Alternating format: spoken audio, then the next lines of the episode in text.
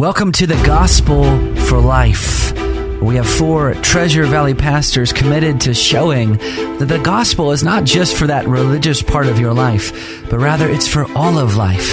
You never graduate from the gospel. I'm Josh Bales, pastor of the Well Church, here with Russell Herman, pastor at Cloverdale United Reformed Church, Phil Moran, pastor at Christ Presbyterian Church, and Jonathan Van Hugen, pastor at Day Spring United Reformed Church. Now, if you'd like to find out more about us or catch past broadcasts or get information about our annual conference, you can find us at reformationboise.com.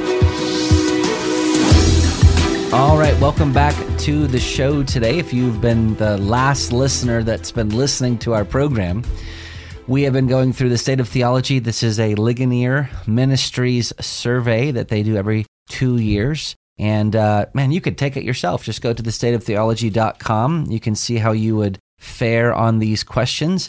And it covers, of course, um, pretty much all the important, uh, at least um, by subject, all the important sections in Scripture. Uh, this is statement number 22 Again, not a very controversial question at all. Nope. Uh, God chose the people he would save before he created the world. I'm just, I'm going to just, I'm going to spin something positively here that we have cleared out so many of our listeners. But if you think about it this way, if you're still listening, the number of listener to actual radio host is off the charts. so, like right now, it's like for every listener, you have four radio hosts. That's right. One to four. That's a that's right. an incredible ratio. That's phenomenal. Yeah. yeah. You know, the answer to this question really depends on how many people are reading their Bible, mm. um, because it is. You know, I I do remember the days when uh, um, you know talking to a, a, a future in law, and they're saying, "Oh, you guys believe in predestination?" You know, uh, wanted to tell her that that was a word that was in the Bible. Um, the the very word elect and predestination and these things they're in the in the Bible and very clearly uh, the you know the the question the statement God chose the people He would save before He created the world that is actually in the Bible in in Ephesians. Uh, chapter one. And by the he, way, thirty nine percent of evangelicals only only thirty nine percent agreed. Yeah, that means sixty percent of evangelicals disagreed with that. What have they been taught in their church? What have they read from their the Word of God? Have they even made it to the book of Ephesians, which opens up where it says, "Even as He chose us in Him before the foundation of the world, that we should be holy and blameless before Him in love." This is Ephesians one four. Uh, this is right after Paul has greeted us. Uh, many of many of these evangelicals really love to quote, you know, we know that um, God works all things together for good. And then they do a full stop there. And yet the the next the remainder of that verse, for those who are called according to his purpose. Yeah. For those whom he foreknew, he also predestined to be conformed to the image of his son in order that he might be the firstborn among many brethren. And those whom he predestined, he called. And those he called, he justified those he justified, he also glorifies. Yeah. So you know this whole chain of salvation begins before the foundation of the world. You know, I told my friend uh, recently. He, um, a really good brother of mine. We we don't agree on on the issue of Calvinism versus Arminianism, but he said to me, "Hey, I'm going to start a study with uh, one of my friends on the Book of Ephesians," and I said you better not do that. you, you, don't study Ephesians because then you might start believing in election and predestination because it's right there in the passage. Yeah, it's right there in Ephesians. It's right there in Romans nine. Uh, and it, it, I would I would recommend a book um, if if you're listening to this and you, you've you've kind of uh, perhaps had. Uh, negative association with the, with what's called the doctrine of election or or the doctrine of predestination, uh, where I first got my mind and heart cracked open on this to what the Bible actually teaches is way back in college days uh, when I read uh, Knowing God by J.I. Packer, mm. and which has a wonderful chapter on the doctrine of election. Uh, and I, I, I, really recommend it um, if you'd like to uh, begin to see it from a from a biblical standpoint. Phil, I got I've got arrested by uh, J.I. Packer too. I was reading a little book that he wrote called Evangelism and the Sovereignty of Oh, God. yeah. Oh, yeah. And that one, and it and it brought up those same issues. You know, I think that our by nature, all of us want to say we've done something to in order to you know we don't like to receive things simply gratis simply by grace we want you know when somebody does something for us we want to pay it back somehow. And or we want to have deserved it. And so uh, this is th- that's where we are naturally. And so we take that natural instinct into this whole doctrine of salvation. And that and so it at first offends our senses and before it oftentimes calms our fears. And this is a doctrine that really is a this is a doctrine that that really speaks comfort to us you know when we really embrace it because we're not going to fall in and out of that salvation he is going to he that began a good work remember it's him that began it he that began a good work is going to bring it to completion mm-hmm. that's that's the wonder of it Yep.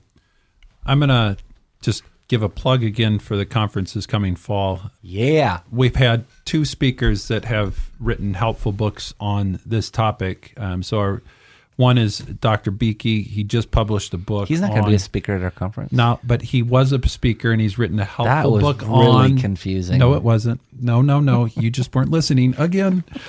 He wrote a helpful book on this that just came out, and we'll have copies at, at the next conference. It's Calvin on Sovereignty, Providence, and Predestination. Mm. And then also um, Cornelis Venema, not the speaker this year, Thank you for clarifying. but a speaker from previous years wrote a book called Chosen in Christ. And we also have those available as well. So we will have books that are available. This is this is a can be a difficult topic because it goes against our nature.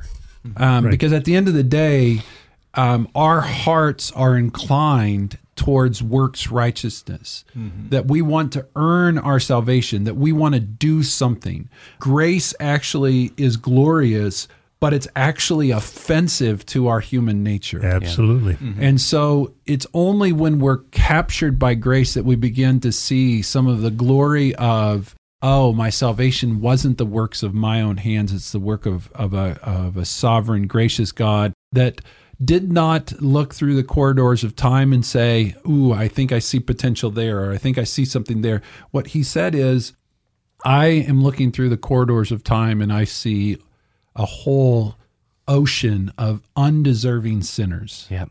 And out of sheer grace, I'm going to bring that one to myself, and this one, and this one, and this one. Yeah. And it, I know it's offensive at, on some level, but it's incredibly comforting and secure in the other because it means that if it was a work of a sovereign God before the creation of the world, I'm safe. Yeah. Yes. Well, and you know the the objection to the doctrine of election, or or sometimes that, as we've been calling it, predestination. The objection is, oh, that's not fair. You know, God God needs to be fair. And uh, what I'd really like to point out, and, and I'm not going to berate anybody about this doctrine. I think the Bible clearly teaches it, but I would just encourage the listener if you're finding this a little bit, oh, wow, I, I just don't know what to do with this predestination stuff.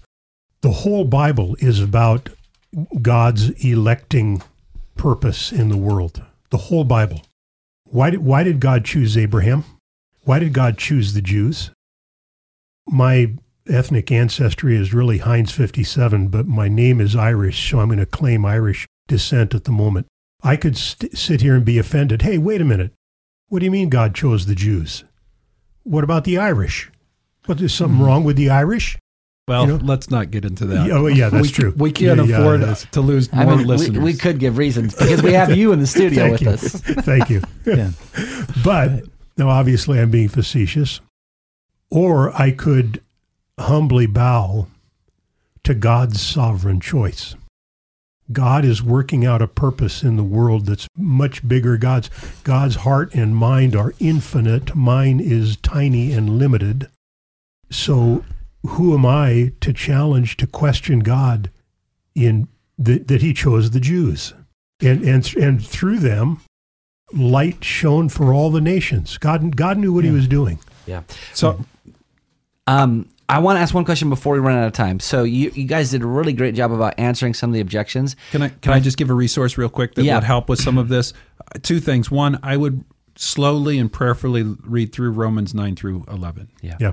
and then second, I would read through Article one of the Canons of Dort, and what you'll find is, or the first main head, all of the articles that are in in that first section of the canons deal with election and reprobation or the not choosing. Yeah. And each of those sections is going to give you biblical references.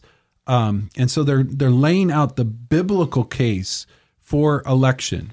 And you don't have to accept that it's true because the canons say it. I, I want you to at the read through it and look at the scriptural references that they're making use of and say, oh, I understand. They're just compiling what the scriptures say about it. That's right. So I would use those two resources. Yep. Mm-hmm. So we've we've talked about the fact that the Bible says the t- the Bible teaches election. We've answered some of the objections, but I want to ask the last question: Why does this even matter? Like, why are? I mean, I okay. So don't don't overinterpret the the question, but like. I know the Bible says it, so obviously it matters. But why? Why does this matter so much to God that He um, He teaches it over and over again? Jesus teaches it. Paul teaches it. The New Testament authors teach it. And I want to give one answer, and maybe you guys have more. But in the Old Testament, in Isaiah 48, God gives us this glimpse of why he does everything that he does. This is his one motive for everything that he does. He says, For my own sake, for my own sake I do it. For how should my name be profaned? My glory I will not give to another. One of the hmm. reasons why he insists on teaching this doctrine of election is because he- the giver gets the glory. If God is the one that is giving all the grace and he leaves no mm-hmm. merit, no ounce, no part of it up to us, then he gets all the glory. I don't get 1% of it. And God is jealous for his glory and it's good for us. Mm-hmm. Mm-hmm. Yeah, there there is absolutely nothing, as the Apostle Paul says, for us to boast about uh, in our salvation. All all the glory goes to mm-hmm. God from start to finish. There's a key phrase in the book of Jonah. It comes right in the heart of the book, and I think it's really the the heart of this whole issue. Where in the end of Jonah two, it says, "Salvation belongs to the Lord," mm-hmm. and that's the heart of not just the book of Jonah. That's the heart of redemption history. Mm-hmm. Yes, that salvation belongs to the to the Lord. And why? Because he's the sovereign one that governs over all things that refuses to share his glory with another. Yeah. yeah, And this is just another way of saying that that God is most glorious because he is the one in which salvation alone rests. Mm-hmm. And Paul says the same thing in 1 Corinthians at the end of chapter 1. He says, Because of him, God chose the things that are foolish, God chose the things that are weak. Because of him, you are in Christ Jesus. Therefore, let the one who boasts boast in the Lord. Good deal. Well, you've been listening to the Gospel for Life. We hope that you uh, tune in with us next time. If you've missed any of our broadcasts, you can subscribe to our podcast on your app and you can rebuild our listener base. we'll see you next time.